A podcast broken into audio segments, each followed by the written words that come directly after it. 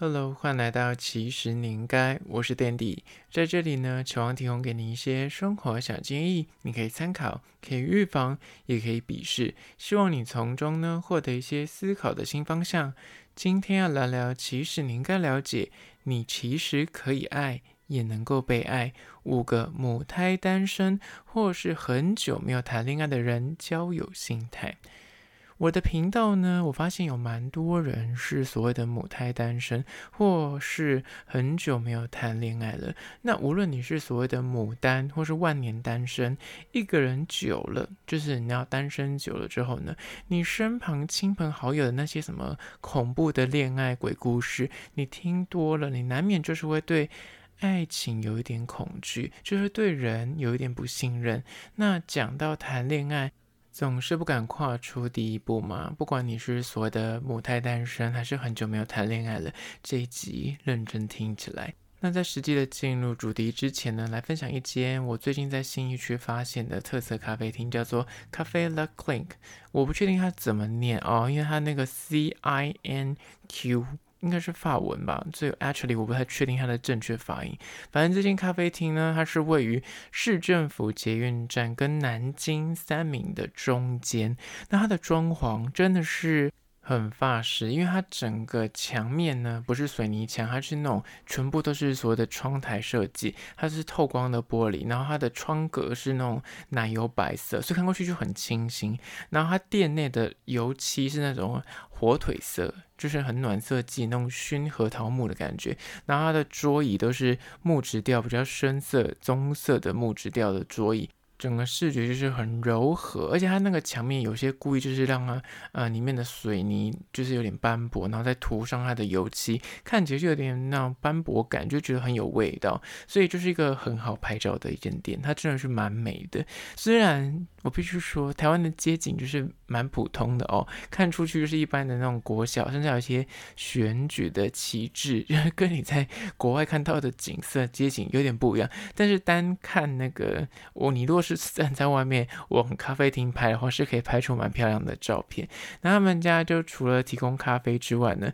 有一些三明治啊、轻食啊、那种浓汤啊，甚至有很多的蛋糕跟肉桂卷，就是一间呃，你可以为了它前往的呃咖啡厅，因为它就是离捷运站有一段距离。但是我觉得去，就如果你有拍照需求，就是一个很好拍的地方，而且咖啡跟餐点都还不错。主要我觉得他的小小，我个人呐、就是说实在，是我个人我比较不喜欢的点，就是因为他音乐很好听，没有错，而且放超级大声。我这一次去是下雨天，然后里面那个就是最知名的那个窗台。隔的那个座位是就客满的状况啊，因为我一个人前往，我就坐在那个等于是户外区，它有一小区是户外区，就是在一个墙面的外面，所以就可以阻隔里面的音乐声，因为我觉得音乐声还是有点大。如果你是去要聊天的话，你肯定要呃声音就要比较大声的讲话，但是如果你一个人要去喝咖啡、看本书，那就还行。但是我个人真的觉得那个音乐声有一点大声，所以我刚好坐在户外区，我就觉得比较不会被干扰。而这间店我之前会发现，是因为它好像有接一些网美或是杂志的拍摄，所以我之前有看过他们的照片，我以为是在国外，后来才发现说哦，是在台湾呢。后来又看到有些就是美食部落格去推荐他们家的咖啡跟餐点，就觉得可以去走踏一下。然后这间叫做 Cafe La Clinq 的咖啡厅呢，就在此推荐给你。相关的资讯呢，放到 IG，其实你应该赶快去按赞。追踪起来。好了，回到今天的主题，你其实可以被爱，你也可以爱人。五个交友心魔呢？第一个就是。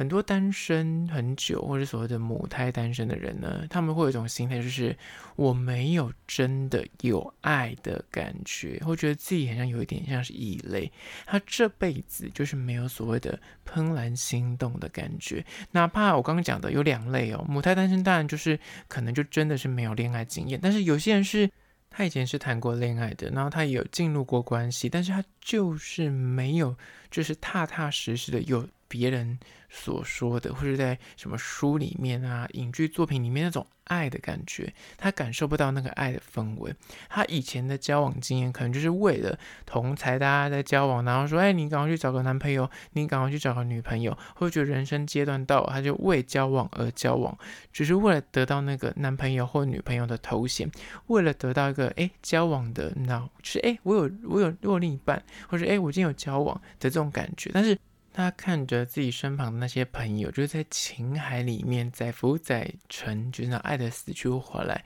他就是那个最理性的存在。你身边一定有那种，就是他万年单身，但是呢，或者他很久很久，但真的是三五年甚至十年以上没有谈恋爱的人，他们就是非常的理性，他们对爱情就是没有所谓的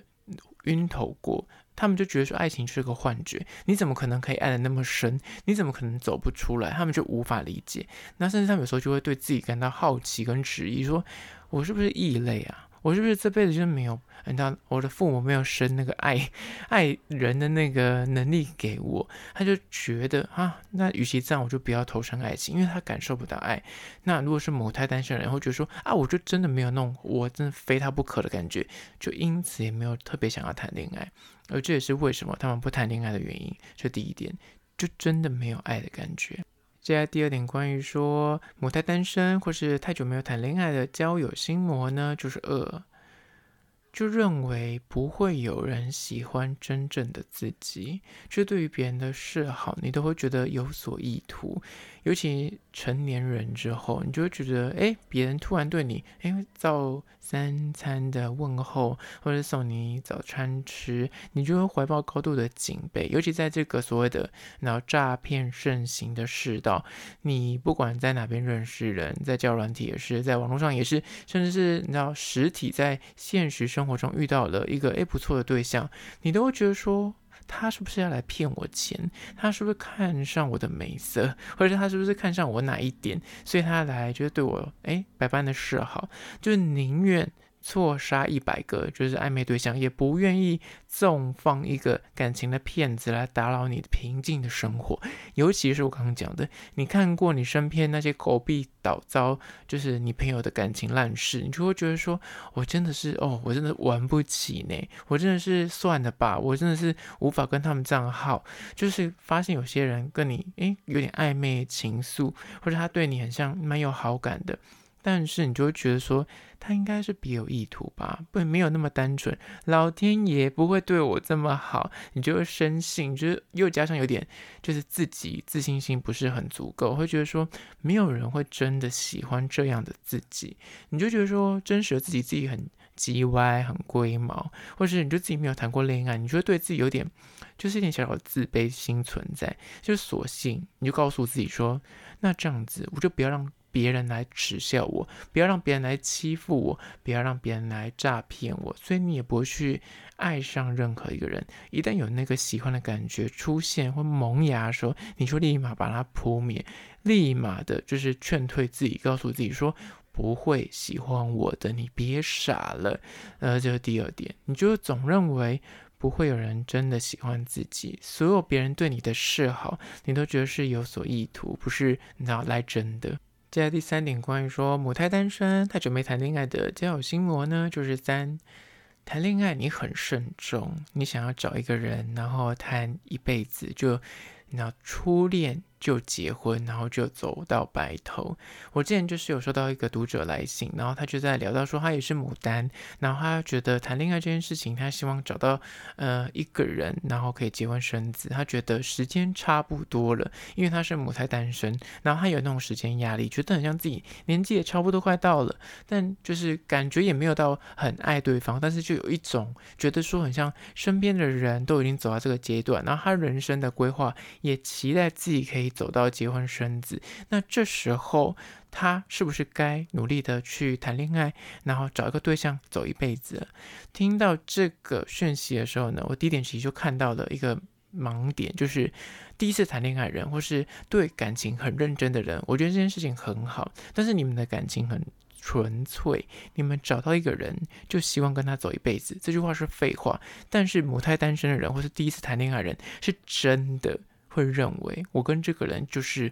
在一起了，我就是要跟他一辈子。这句话如果听在你有交往经验两三次以上的人，你就会觉得说，诶，我很相信跟他相处哦。你知道有些事情不是说你想象的这么的美好的，所以你就是。